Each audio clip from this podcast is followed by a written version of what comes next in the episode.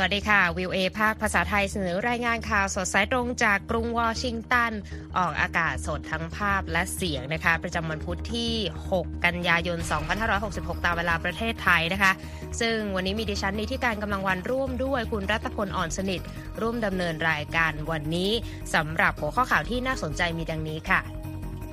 อินโดเปิดประชุมอาเซียน เตือนถูกลากร่วมวงงัดข้อชาติมหาอำนาจ รัฐบาลเศรษฐาหนึ่งเข้าเฝ้าถวายสัตย์ปฏิญาณ เตรียมประกาศนโยบายวันจันทร์หน้า อินเดียเล็งเปลี่ยนชื่อประเทศเป็นภารัฐในเวทีประชุม G20 สุภาพสตรีหมายเลขหนึ่งสหรัฐ พบติดโควิด ประธานาธิบดีไบเดนผลเป็นลบ ส่วนเสริมข่าววันนี้วิเคราะห์สัมพันธ์รัสเซียเกาหลีเหนือสองชาติผู้ถูกโดดเดี่ยวจากนานาชาติ สวิตเซอร์แลนด์เปิดตัวตู้เย็นสาธารณะสู้ปัญหาขยะอาหารก่อนส่งท้ายกันที่ โตเกียวผุดคาเฟ่ยืนนอนในฮาราจูกุ จะเป็นอย่างไรรอติดตามได้ในข่าวสดสายตรงจากวิวเอสดจากกรุงวอชิงตันค่ะข่าวแรกวันนี้นะคะยังคงต้องติดตามกันที่เวทีประชุมสุดยอดผู้นำอาเซียนนะคะ คุณรัตพลวันนี้มีอัปเดตอะไรบ้างคะ ใช่ครับ ผู้นำประเทศอาเซียนนะครับก็มีมตินะครับ ยังไม่ให้เมียนมาขึ้นดำรงตำแหน่งประธานหมุนเวียนของอาเซียนในปี 2026 ตามวาระนะครับ เมื่อวันที่ 5 กันยายนตามเวลาท้องถิ่นนะครับเหล่าผู้นำชาติสมาชิกอาเซียน แห่งภูมิภาคเอเชียตะวันออกเฉียงใต้ได้หารือแบบปิด ระหว่างการประชุมสุดยอดผู้นำที่จัดขึ้นที่อินโดนีเซียนะครับหลังการหารือมีแถลงการณ์ของเฟอร์ดินานด์ มาร์กอสจูเนียร์ประธานาธิบดีฟิลิปปินส์ซึ่งเขาระบุว่าฟิลิปปินส์นั้นตกลงที่จะ เป็นดำรงตำแหน่งประธานอาเซียนแทนเมียนมาในปี 2026 นะครับประธานาธิบดีแห่งฟิลิปปินส์นั้นไม่ได้อธิบายว่าเหตุใดเมียนมาจึงไม่สามารถดำรงตำแหน่งประธานตามวาระได้ แต่นักการทูตในอาเซียนสองคนได้ให้ข้อมูลกับ AP นะครับว่าสาเหตุนั้นเกิดมาจากกระแสการต่อต้านจากประชาชนภายในเมียนมา และความหวาดกลัวว่าความสัมพันธ์ระหว่างอาเซียน กับสหรัฐและกับสภาพยุโรปนั้นจะย่ำแย่ลงเนื่องจากกลุ่มประเทศดังกล่าวนั้นไม่ยอมรับรัฐบาลเมียนมานะครับ การประชุมสุดยอดของเหล่าผู้นำอาเซียนเมื่อวันอังคาร มีการยกประเด็นความขัดแย้งในเมียนมา และข้อพิพาทในทะเลจีนใต้มาเป็นวาระหลักและยังมีการพูดคุย ในเรื่องภาวะการแข่งขันระหว่างสหรัฐและจีน ที่ทำให้เกิดการแบ่งแยกในอาเซียน โดยประธานาธิบดีโจโควิโดโด ก็ได้เน้นย้ำ ให้เกิดความสามัคคีกันครับ Para pemimpin ASEAN yang saya hormati, semua dari kita menyadari ครับผู้นำอินโดนีเซียนั้นบอกว่าเราทุกคนตระหนักถึงความใหญ่หลวงของความท้าทายบนโลกปัจจุบันนี้ ซึ่งกุญแจสำคัญในการเผชิญสิ่ง นั้นก็คือความเป็นเอกภาพและความเป็นศูนย์กลางของอาเซียนนั่นเองนะครับ ผู้แทนจากรัฐบาลทหารเมียนมาถูกห้าม ไม่ให้เข้าร่วมการประชุมผู้นำอาเซียนในปีนี้ หลังจากไม่สามารถดำเนินการตามแนวทางฉันทามติ 5 ข้อ เพื่อสร้างสันติภาพในเมียนมาที่อาเซียนได้สร้างขึ้นไว้เมื่อปี 2021 แม้ว่าจะมีชาติสมาชิกบางชาติ บอกว่าเห็นควรนะครับ ที่ให้เมียนมากลับมาประชุมได้แล้ว เพราะว่าแนวทางการห้ามเข้าประชุมนั้นก็ไม่สามารถ แก้วิกฤตของเมียนมาได้นั่นเองนะครับ ด้านเบตโนมาซูดีรัฐมนตรีกระทรวงการต่างประเทศของอินโดนีเซียกล่าวว่า ผู้นำอาเซียนได้ตัดสินใจที่จะยืดแนวทางการปฏิบัติตามฉันทามติ 5 ข้อ แม้จะมีการประเมินว่าไม่ทำให้การคลี่คลายของวิกฤตในเมียนมาคืบหน้าแต่อย่างใดนะครับ ข้อมูลจากสมาคมช่วยเหลือนักโทษทางการเมืองระบุว่า ความขัดแย้งในเมียนมาที่ดำเนินไปหลังรัฐประหารเมื่อปี 2021 นั้น ส่งผลให้มีผู้เสียชีวิตไปแล้วราว 4,000 ราย และมีผู้ถูกรัฐประหารทหารเมียนมาจับกลุ่มแล้ว24,410 คนครับ คุณค่ะพิการในเวทีประชุมสุดยอดผู้นำอาเซียนนะคะ ทางประธานาธิบดีอินโดนีเซียโจโควิโดโด ก็กล่าวเปิดการประชุมสุดยอดนี้ แล้วก็เรียกร้องนะคะ ให้ทางอาเซียนนั้น จัดทำแผนยุทธศาสตร์ระยะยาว ซึ่งเชื่อมโยงและตอบรับกับความคาดหวังของประชาชน พร้อมกับออกโรงเตือนนะคะ ให้ระวังการที่กลุ่มความร่วมมือ 10 ประเทศนี้ อาจจะถูกลากเข้าไปในการแข่งขันขยายอิทธิพลของชาติมหาอำนาจได้นะคะ ผู้นำอินโดนีเซียได้กล่าวว่าอาเซียนตกลงกันว่าจะไม่เป็นตัวแทนของมหาอำนาจชาติใด อย่าหันหัวเรือของเราเข้าสู่สนามประลองที่เป็นอันตราย และว่าเราในฐานะผู้นำจะต้องรับประกันว่าเรือลำนี้ จะสามารถเดินหน้าและล่องทะเลต่อไป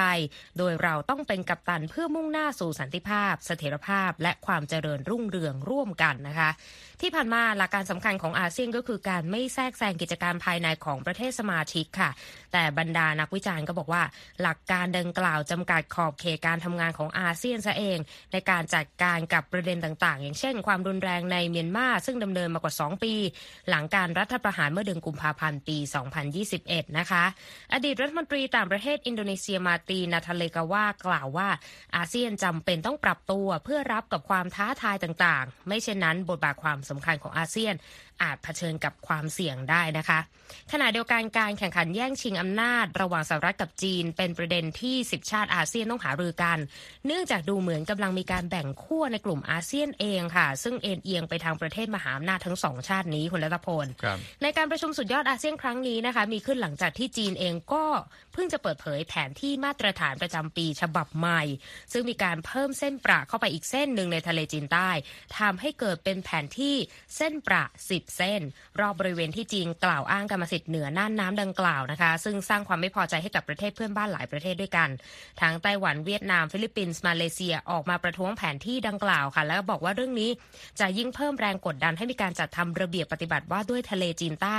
ในการประชุมอาเซียนครั้งนี้มากยิ่งขึ้นนะคะ หลังจากเวทีอาเซียนคุณรัฐพลผู้นำอาเซียนก็จะร่วมประชุมสุดยอดเอเชียตะวันออก หรือ East Asia Summit ต่อทันทีในช่วงปลายสัปดาห์นะคะ โดยจะร่วมหารือกับผู้นำจากสหรัฐจีน รัสเซีย อินเดีย ออสเตรเลีย ญี่ปุ่น เกาหลีใต้ และนิวซีแลนด์ ในประเด็นท้าทายในภูมิภาคอินโดแปซิฟิกนี้ด้วยก็ต้องติดตามกันในปลายสัปดาห์นี้ด้วยครับผมตามมาด้วยเรื่อง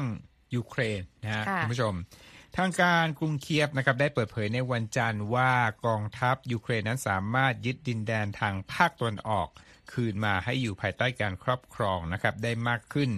และยังสามารถเดินหน้าโจมตีโต้กลับกองทัพของรัสเซียทางภาคใต้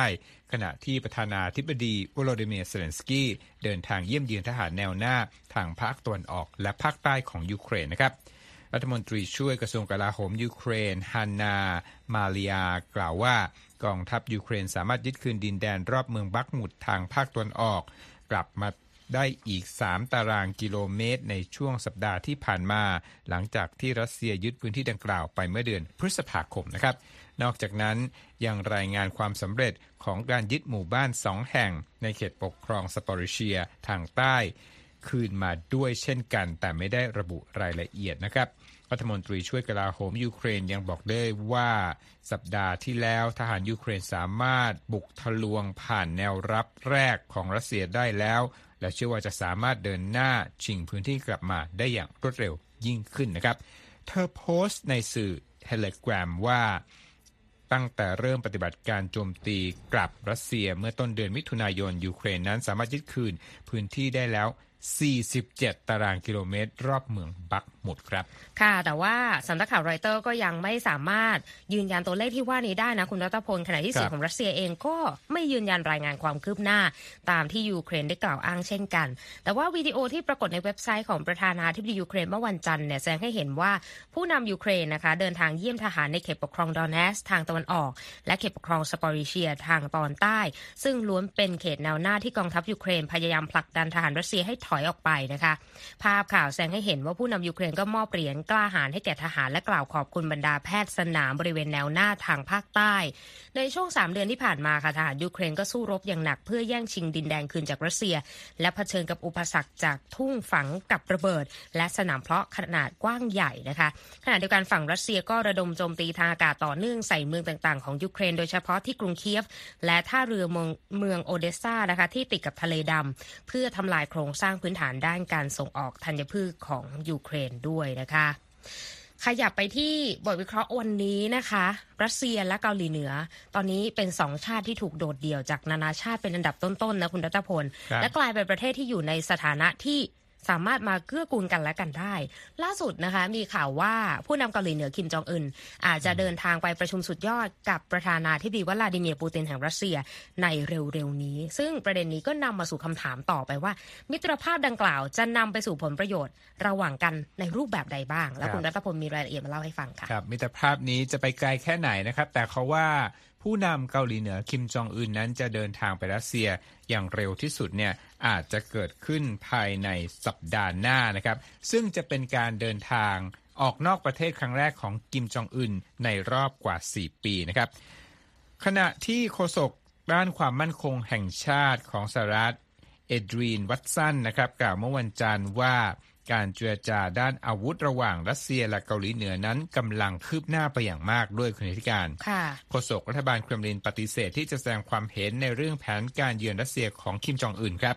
ที่ผ่านมาครับทำเนียบรัฐบาลเครมลินและรัฐบาลเปียงยางนั้นปฏิเสธคำกล่าวอ้างของสหรัฐว่าเกาหลีเหนือนั้นส่งอาวุธให้รัสเซีย แต่เกาหลีเหนือและรัสเซียนั้นก็ให้คำมั่นกันนะครับว่าจะเพิ่มความร่วมมือด้านกลาโหม นอกจากนี้นะครับนักวิเคราะห์กล่าวว่ารัสเซียนั้นกำลังขาดเพื่อนบนเวทีโลก หลังจากที่เข้ารุกรานยูเครน อย่างที่ทราบกันนะครับว่ารัสเซียนั้นโดนมาตรการต่างๆ แล้วก็ถูกแปลกแยก ส่วนเกาหลีเหนือนั้นก็ได้ประโยชน์จากสถานการณ์นี้นะเคียร์ ไจลส์นักวิจัยอาวุโสในโครงการรัสเซียและยูเรเชียของ Chatham House บอกกับรอยเตอร์ว่า เราสามารถบอกใครว่าคนนั้นเป็นใครจากเพื่อนที่เขาคบ ฉันใดก็ฉันนั้นนะ เราบอกได้ว่าประเทศใดประเทศหนึ่งเป็นอย่างไรจากกลุ่มมิตรประเทศของประเทศนั้นเช่นกันนะครับเขาบอกครับในกรณีรัสเซียเนี่ยพันธมิตรของรัสเซียประกอบด้วยรัฐอันธพาลเป็นส่วนใหญ่นะ รัฐอันธพาลภาษาอังกฤษใช้ว่า rogue state นะครับในคำกล่าวของนักวิจัยผู้นี้ครับสำนักข่าว AP รายงานโดยอ้างเจ้าหน้าที่สหรัฐและนักวิเคราะห์ว่า รัสเซียนั้นพยายามที่จะหาซื้อกระสุนจากเกาหลีเหนือนะครับ เพราะว่าใช้ไปมากในช่วงการทำสงครามยูเครน ส่วนเปียงยางนั้นก็น่าจะได้สิ่งแลกเปลี่ยนอะไรบ้างมาดูกันนะครับเขาบอกว่าอาจจะได้ความช่วยเหลือด้านอาหารและพลังงาน ซึ่งทางกรุงเปียงยางนั้นก็ต้องการ และยังอาจจะได้การรับส่งเทคโนโลยี อาวุธที่ทันสมัยอีกด้วยนะครับอดีตผู้อำนวยการ Institute for National Security Strategy นำซังวุก ซึ่งเป็นสถาบันคลังสมองของหน่วยข่าวกรองเกาหลีใต้บอกกับ AP ว่า ความต้องการ ของสองประเทศนี้แมทช์กัน หรือว่าตรงกันอย่างสมบูรณ์แบบในเวลานี้นะครับเขาบอกรัฐมนตรี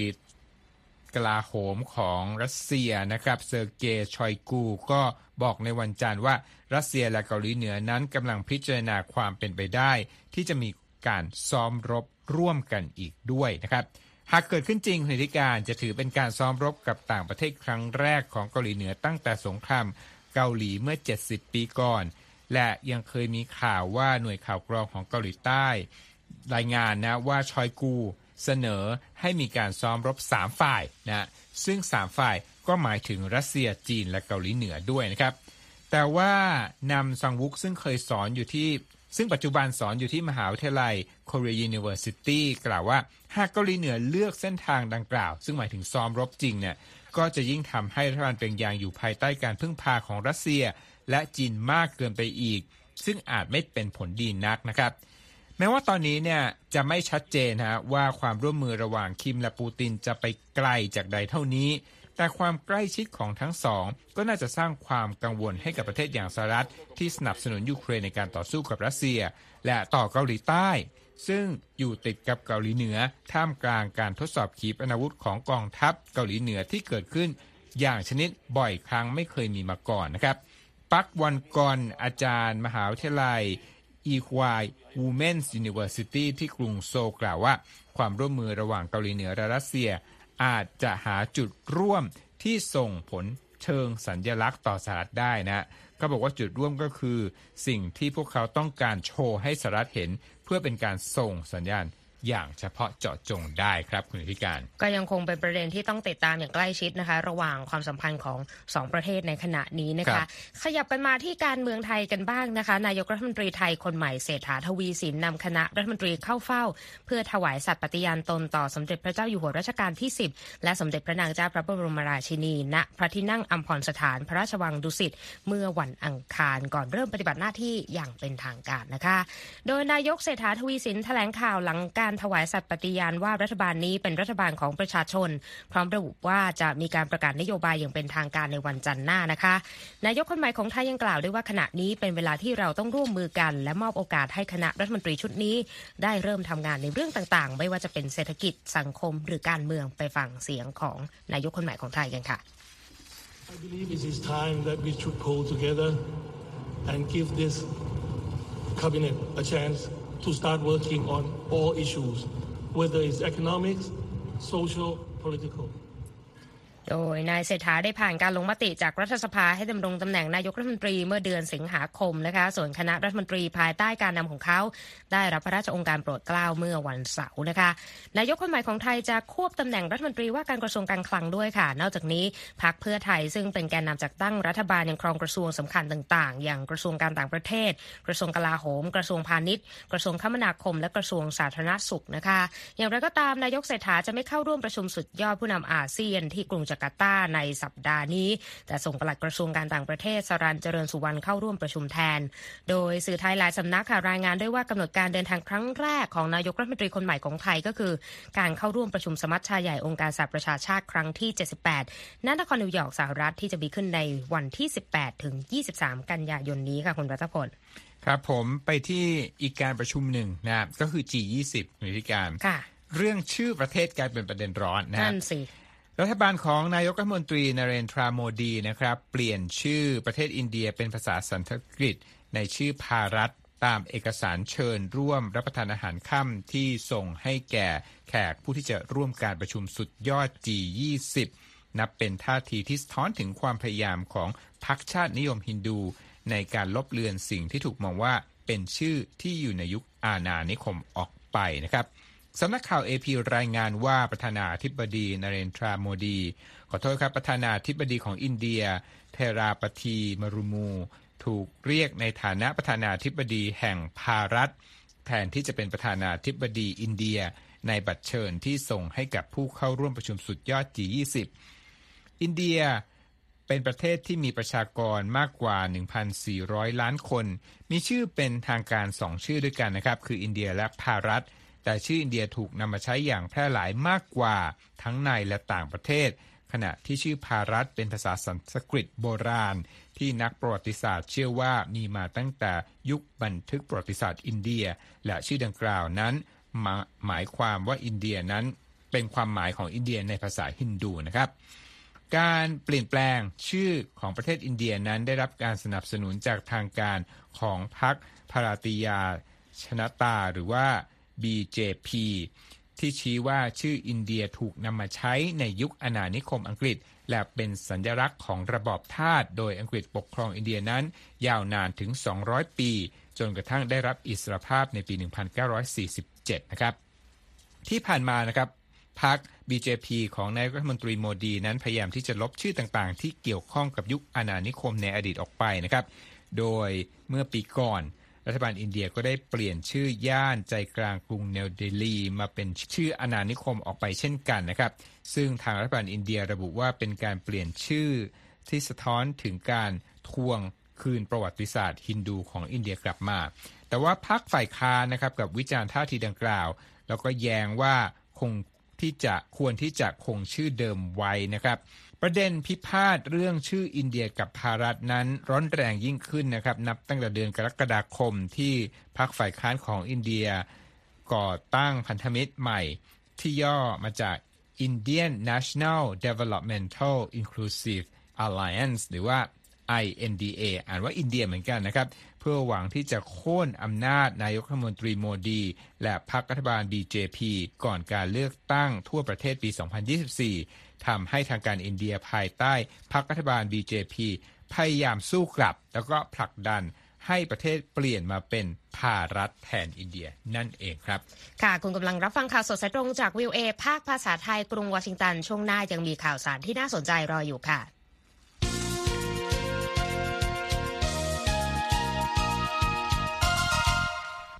มูลนิธิครูนี่เพื่อความยุติธรรมหรือ CFJ นะคะมอบรางวัลอัลบี้อวอร์ดสาขาผู้ปกป้องประชาธิปไตยให้แก่ศูนย์ทนายความเพื่อสิทธิมนุษยชน จากการช่วยเหลือผู้ถูกดำเนินคดีทางการเมืองจากการแสดงออกและเรียกร้องประชาธิปไตยในไทยนะคะ โดยข้อมูลจากการถแถลงข่าวของมูลนิธิเมื่อ 14 สิงหาคม ระบุว่าทางศูนย์ทนายความเพื่อสิทธิมนุษยชนหรือศูนย์ทนาย ได้รับรางวัลเนื่องจากการคุ้มครองนักเรียนนักศึกษานักกิจกรรม และสื่อมวลชนเป็นพันราย ที่ถูกจับกลุ่มภายใต้กฎหมายของไทยที่ทำให้การชุมนุมและการพูดโดยสันตินั้นเป็นอาชญากรรมนะคะมูลนิธิ CFJ ตั้งขึ้นโดยอามาลคลูนีทนายความเพื่อสิทธิมนุษยชนและจอร์จคลูนีดาราดังชาวอเมริกันผู้เป็นสามี มอบรางวัลอัลบี้เป็นปีที่ 2 แล้วนะคะ ซึ่งรางวัลดังกล่าวนั้นตั้งขึ้นตามชื่อของตุลาการศาลรัฐธรรมนูญของแอฟริกาใต้อัลบี้แซ็กส์ซึ่งเป็นหนึ่งในผู้ที่มีบทบาทในการทำให้การแบ่งแยกสีผิวในแอฟริกาใต้สิ้นสุดลง โดยรางวัลนี้มีเพื่อมีขึ้นเพื่อให้ความสำคัญแก่ผู้ที่เสี่ยงภัย และอุทิศชีวิตให้กับความยุติธรรมนะคะสำหรับกำหนดการรับรางวัลค่ะ จะมีขึ้นที่ห้องสมุดสาธารณะที่นครนิวยอร์กในเดือนกันยายนนี้ค่ะคุณรัตพลคะครับมาเรื่องเกี่ยวกับสาระเช่นกันอีกเรื่องหนึ่งนะครับแถลงการของทำเนียบขาวระบุนะครับว่าสตรีหมายเลขหนึ่งจิลไบเดนนั้น ตรวจโควิดเป็นบวกในวันจันทร์นะครับขณะที่ประธานาธิบดีโจไบเดนนั้นมีผลตรวจเป็นลบนะครับทำเนียบขาวก็บอกว่าจะดูอาการของไบเดนอย่างใกล้ชิดโดยละเอียดนะครับ ก่อนกำหนดที่ไบเดนนั้นจะเดินทางไปร่วม G20 ในวัน พฤหัสบดีครับ ค่ะ มาเช็คสภาพตลาดหุ้นกันบ้างนะคะ ก็แดงทั้งกระดานเลยคุณรัตพล ดาวโจนส์ลบ 196 จุดที่ 34,642 จุดนะคะ S&P ลบ 19 จุดที่ 4,497 จุด NASDAQ ลบ 11 จุดที่ 14,021 จุดนะคะ ราคาทองคำลบ 0.8%ที่ 1,951 ดอลลาร์กับอีก 30 เซนต์ต่อออนซ์ค่ะ คุณกำลังรับฟังข่าวสดสายตรงจาก VOA ภาคภาษาไทย กรุงวอชิงตันค่ะ Voice of America.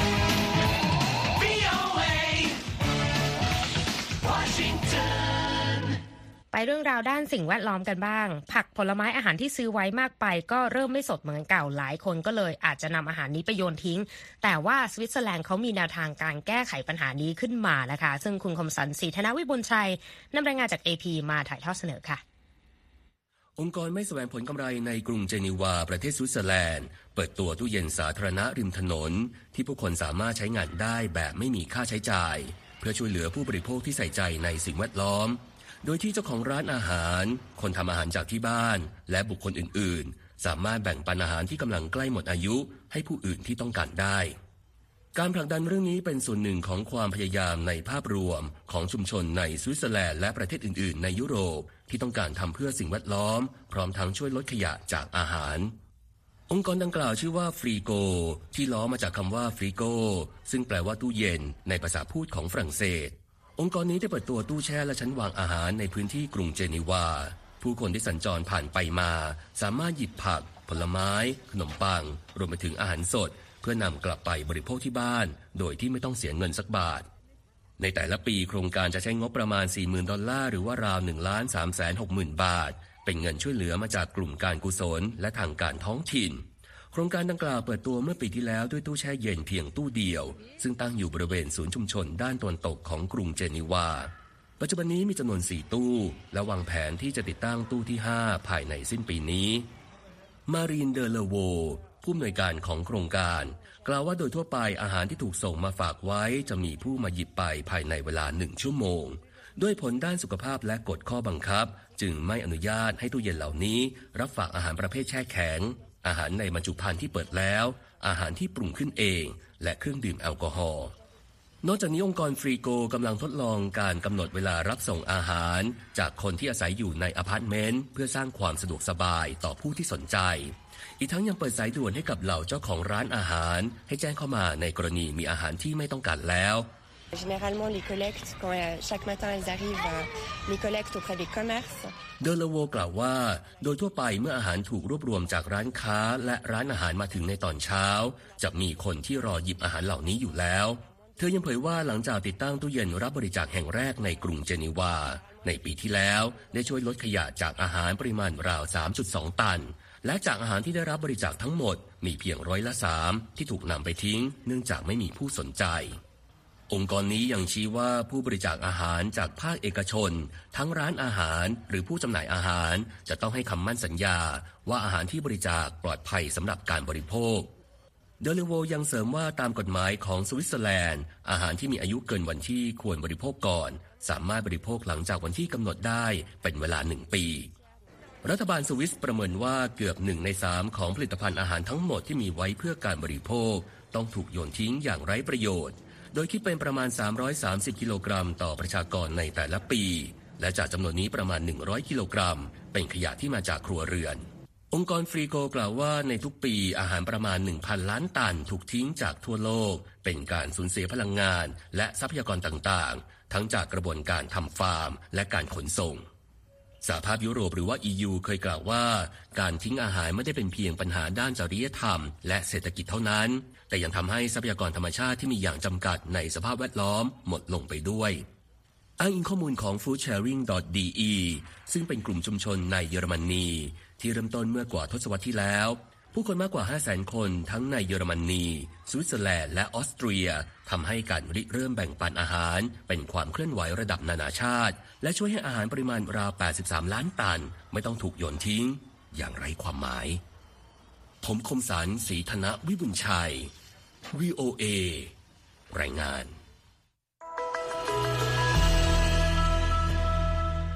ขอบคุณมากค่ะ คุณคมสันคะมาส่งท้ายกันวันนี้ที่ญี่ปุ่นใช่คไหมรับ วันนี้ต้องชมคุณธิการนะ คุณกลับค่ะมาจากอีกไทม์โซนหนึ่งแต่ว่าไม่มีอาการอยากจะนอนงีบหรือยืนงีบเลยนะค่ะมาดูทางเลือกกันนะ ถ้าคุณไม่ได้อยู่ที่สหรัฐ ถ้าคุณอยู่ในฮาราจูกุของกรุงโตเกียวนะครับ คาเฟ่แห่งหนึ่งนะครับ เปิดบริการตู้นอน giraffe nap หรือว่าหลับแบบสั้นๆ สไตล์ยีราฟนะครับ ที่ให้ลูกค้าเนี่ย งีบหลับในท่ายืนเหมือนกับยีราฟในเป็นเวลา 20 นาทีนะครับตู้นอนมีลักษณะเหมือนกับตู้โทรศัพท์นะครับออกแบบมาสำหรับลูกค้าหนึ่งท่านให้ได้นอนพักผ่อนในท่ากึ่งยืนเหมือนกับยีราฟนะฮะใครที่ดูเราบนไลฟ์สตรีมนี้จะได้เห็นภาพนะหน้าตาเป็นยังไงนะครับค่ะผู้จัดการร้านนะฮะบอกกับรอยเตอร์ว่าทุกๆ วันเนี่ยยีราฟจะนอน ด้วยท่ายืนเป็นเวลาประมาณ 20 นาทีนะครับ แล้วก็ 20 นาทีต่อวันเนี่ยเหมาะสมกับการงีบหลับของมนุษย์เช่นกันนะครับ จึงเรียกว่า giraffe nap นะฮะ ทางผู้จัดการร้านนะครับอ่ามีอีกท่านหนึ่งนะครับเป็นชื่อจิโร่ทนากะนะครับ ผู้จัดการเนสเล่ญี่ปุ่นเปิดเผยกับรอยเตอร์ว่า หากเอนนอนพักจะหลับยาวได้ 1-2 ชั่วโมง ซึ่งเป็นผลเชิงลบต่อการนอนกลางคืน ถ้าเราผลักดันแนวคิดให้นอนสั้นๆเนี่ยตอนกลางคืนก็จะหลับได้อย่างยอดเยี่ยมนะครับ ด้านทากุสุกุ เอกาวะนักเขียนที่ทดสอบตู้ยืนนะบอกว่าตอนแรกเนี่ยคิดว่าจะทำให้เจ็บเข่า แต่ก็เหลือเชื่อที่มันไม่ได้หนักขนาดนั้น และบอกว่าออกแบบมาอย่างดีนะครับ ส่วนมิยาสกิพนักงานไอทีชาวญี่ปุ่นที่มาทดลองนอนในตู้นี้บอกด้วยนะครับว่า เป็นประสบการณ์แรกที่ได้ยืนนอน และน้ำหนักตัวนั้นได้รับการรองรับมากกว่าที่คาดไว้ทำให้ได้พักผ่อนจริง ๆ นะครับ ค่านอนนะค่ะวิธีการนอนแบบยีราฟที่คาเฟ่นี้ตก 5 ดอลลาร์ 60 เซนต์หรือว่า 199 บาท เท่านั้นนะครับ ต่อการนอนครึ่งชั่วโมงครับ ที่ไทยมีลูกชิ้นยืนกิน ที่นี่มีคาเฟ่ยืนครับนอนนะคะ ก็ไปทดลองกันได้นะคะ ที่ฮาราจูกุของญี่ปุ่นนะคะ และที่จบไปค่ะ คือข่าวสดสายตรงจากกรุงวอชิงตันวันนี้นะคะดิฉันนีทิการกำลังวัน และผมรัฐพลอ่อนสนิทผู้รายงานสวัสดีค่ะ สวัสดีครับ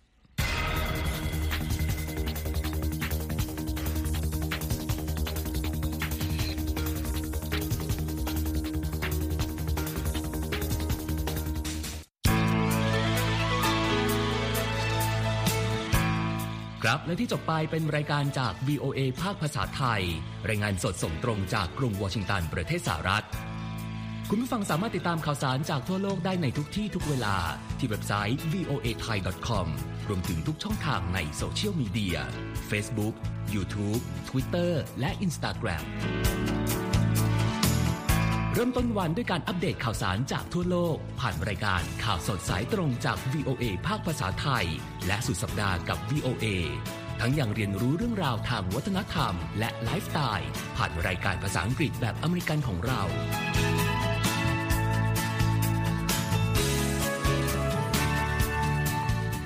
ติดตามความเคลื่อนไหวในประเทศสหรัฐ การเมืองอเมริกัน พร้อมเข้าใจที่มาที่ไปของเหตุการณ์สำคัญ รวมถึงข่าวต่างประเทศ จากแหล่งข่าวที่เชื่อถือได้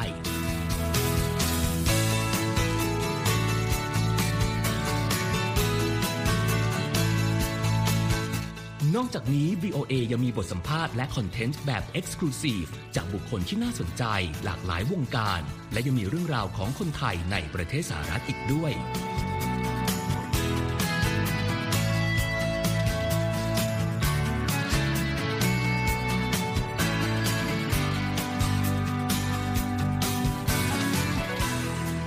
ขอบคุณนะครับที่ให้ VOA